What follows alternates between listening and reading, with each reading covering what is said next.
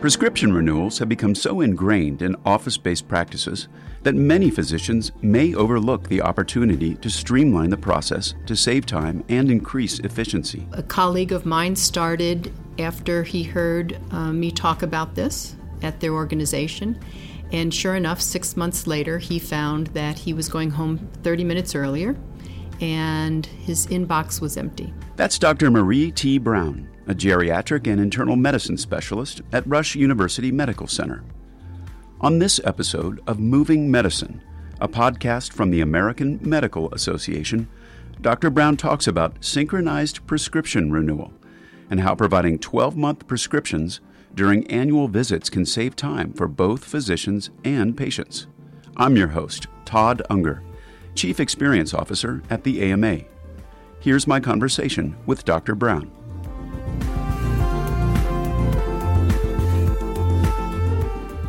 Dr. Brown, can you tell us a little bit about yourself? Sure, and thank you for inviting me. I'm an internist and geriatrician here in Chicago, and I have had the honor and privilege of taking care of patients over 30 years. Some are still patients of mine, and I've had, uh, again, the opportunity to take care of them and their family for over 25 years. Mm-hmm. I finished training at Rush University and then began work at an FQHC, a federal, federally qualified health center called Miles Square. After that, my colleague, Dr. Janet Forbes, and I moved down the bus line and opened a small private practice in Oak Park, Illinois, where we continued to serve the patients uh, in the suburbs as well as on the near west side of Chicago. About five years ago, I joined the Rush University faculty, where I'm now an associate professor it's been very interesting to provide care in three different settings.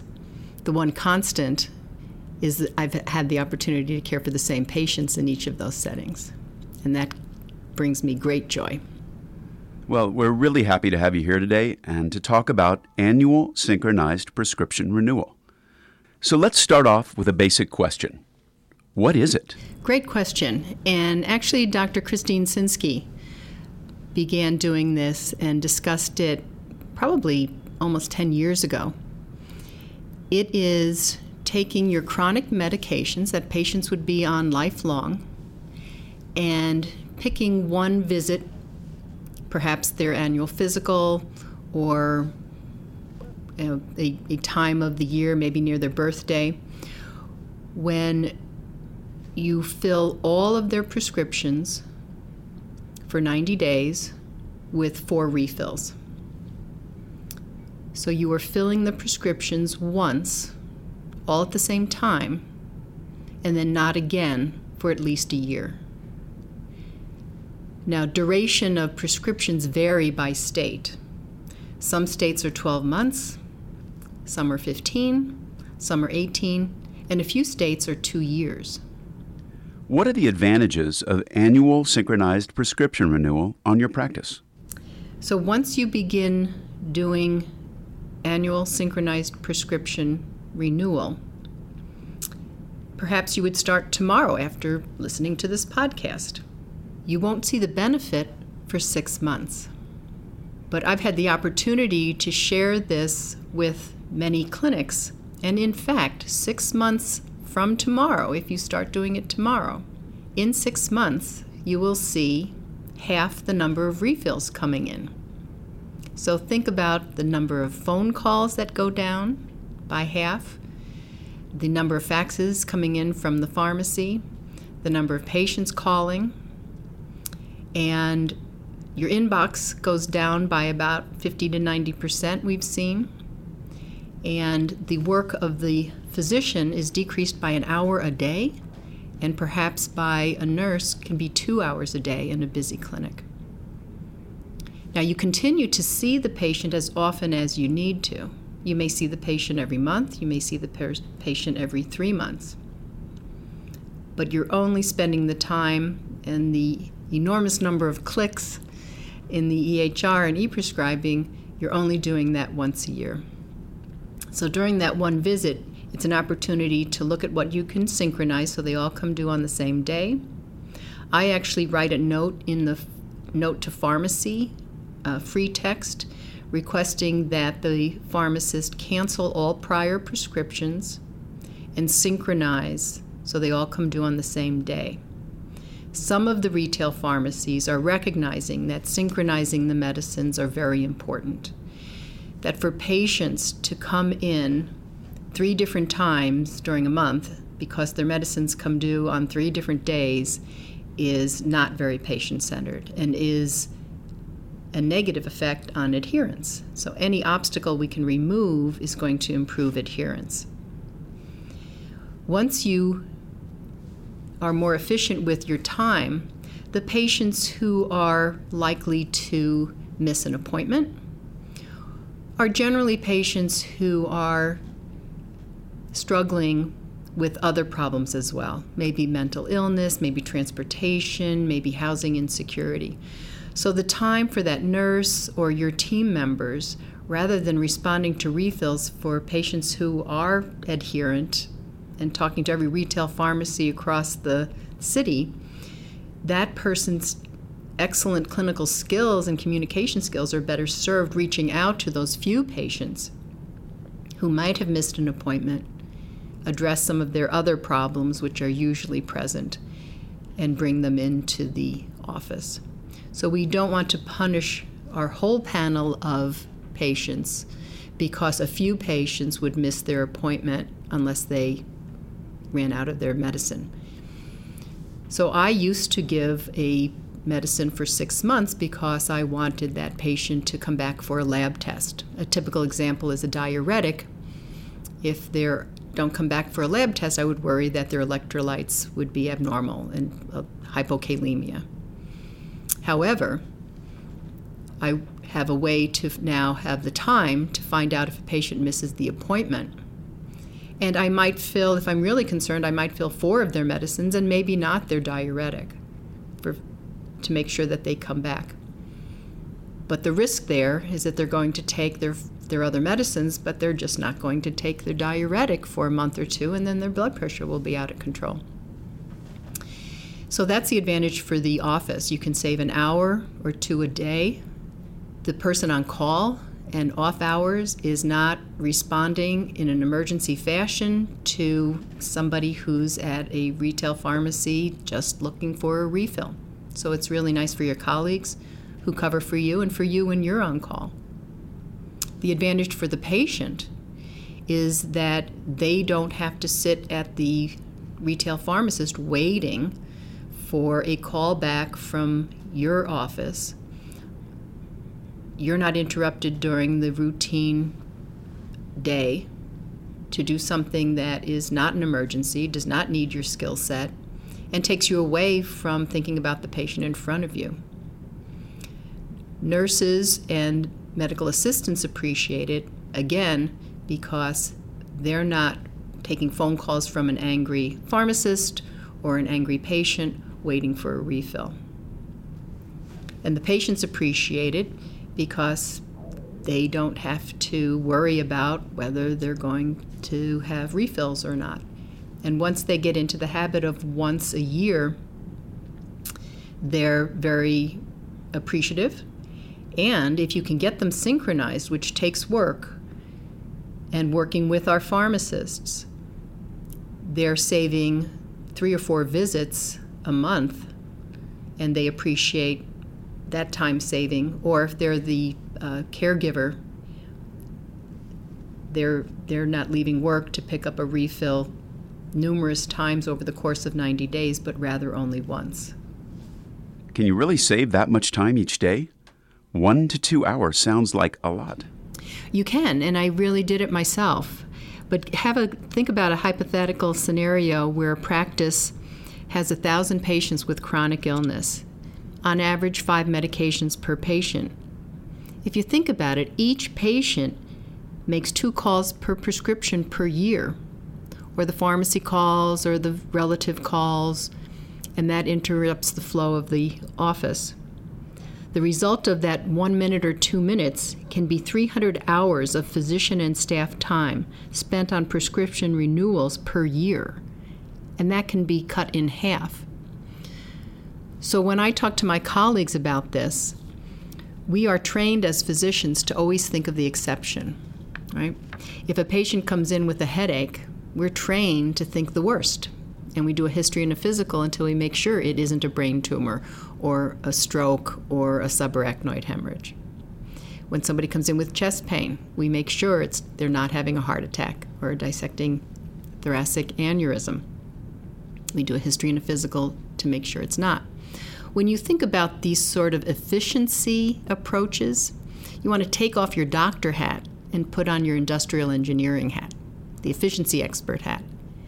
Often a physician will share with me that it won't work for this patient or that patient. And we think of those challenging patients who will not come back for their appointment or have other issues. And I say to that physician, that's correct, and I don't do this for absolutely everyone. But if you do it for 80% of your patients, instead of saving two hours a day, you'd only save an hour and 45 minutes.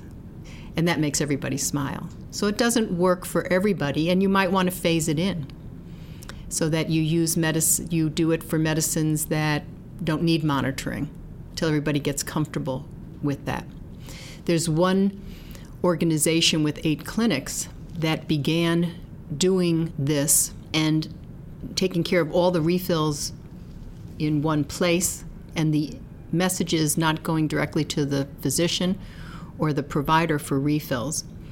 In one week, they found that there were 500 prescriptions that they were able to turn from three months or six months to one year, and 130 prescriptions that were automatically sent by the pharmacist unnecessarily because the prescription had already been sent a few weeks prior. And this is another tremendous opportunity where we can work with our pharmacists to make sure we don't have these automated calls, connect the prescription to the prior prescription so that unnecessary, wasteful work is not done at the office. How do you get started with this process? How do you roll it out? Well, the first thing that a physician could do if they're going to do this themselves is start tomorrow. Um, a colleague of mine started after he heard uh, me talk about this at their organization. And sure enough, six months later, he found that he was going home 30 minutes earlier and his inbox was empty. They brought it to their organization, uh, across the organization, the Pharmacy and Therapeutics Committee, and discussed it got the buy in from the nursing staff, the pharmacy staff, and decided which medicines were appropriate and everybody felt comfortable doing a year supply, and which ones they were not comfortable. And then they put some standing orders in place. Okay. So if the patient hadn't been seen in six months or a year, they weren't eligible for a full year. But then there was a smaller number of people that they would reach out to to make sure that that patient came in. So you develop standing orders, education amongst the your organization, decide and listen to the people who do the refills because they're going to come up with some very good uh, perspectives about where there might be problems or exceptions that we want to pay attention to. So it can be rolled out yourself tomorrow or you can begin to have the conversation across your organization through pharmacy and therapeutics or amongst your other your colleagues and develop some standing orders that are pretty simple that your colleagues are comfortable with. You'll have to wait 6 months, but I expect that you'll be very happy with the time saved when you are having the number of prescriptions that need refill. You mentioned reaching out to other colleagues. How do you inform the pharmacies about this change that you're making? I e prescribe all of our medicines, and there is a free text box that says Note to Pharmacy. And during that annual physical or that annual comprehensive review, I will put a note in there that says, please synchronize all medicines so they come due the same day every 90 days for one year.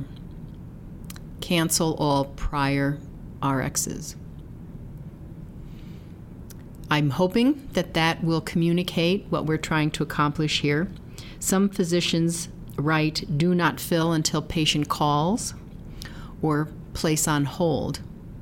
I think since pharmacies and pharmacists vary around the country and they're an integral part of improving medication adherence and unburdening the patient, a call to your top three local pharmacies that you use uh, and ask them what would you like me to put? And hopefully it's just a few keystrokes so that they understand what the goal is. And in e prescribing, I use autocorrect so that I actually have this message set up. So I just write SYN, the first three letters of synchronize, and the whole message comes out. And that saves me a tremendous amount of time because we couldn't possibly write this free text in for every single prescription, for every single patient, and that, that would not be a good use of our time. What if a patient only requests a renewal for one medication? Well, unfortunately, that is what most patients do. And then the next time they see you, they will ask a refill for another prescription. Or in between, they will call because they've run out of a third medication. So I take that opportunity, if I have time that day, to, if I'm going to refill one, I'm going to share with the patient, let's try to get these all coming due. So you only have to go to the pharmacy once every 90 days, and I'm going to refill them for a whole year. So if you have time, you can take that opportunity to get them all synchronized. Again, communicating that to the pharmacist and canceling all prior prescriptions takes some effort, and a conversation with your local pharmacist is probably the best way to approach it. But if the patient understands what you're trying to do, they're very appreciative and they want the prescription for a whole year and they only want to go to the pharmacy once every 90 days. Do you have any final thoughts you would like to share? I was surprised about two things. One, I had been using the six month prescription as a way of holding the patient hostage, forcing the patient to come in to see me. I was surprised that that was not necessary. I saved so much time, truly an hour to two hours a day, that if a patient missed an appointment, we had plenty of time to have the team reach out to them and find out what else was going on. I also was surprised that the patients appreciated it so much. Patients appreciated that they had half the hassle, and it improved adherence and was a very efficient way to get back to what I want to do. It was a very efficient way and allowed us to get back to what we went into medicine to do, which was be challenged by a new patient's concerns, develop a differential diagnosis, or build that trusting relationship.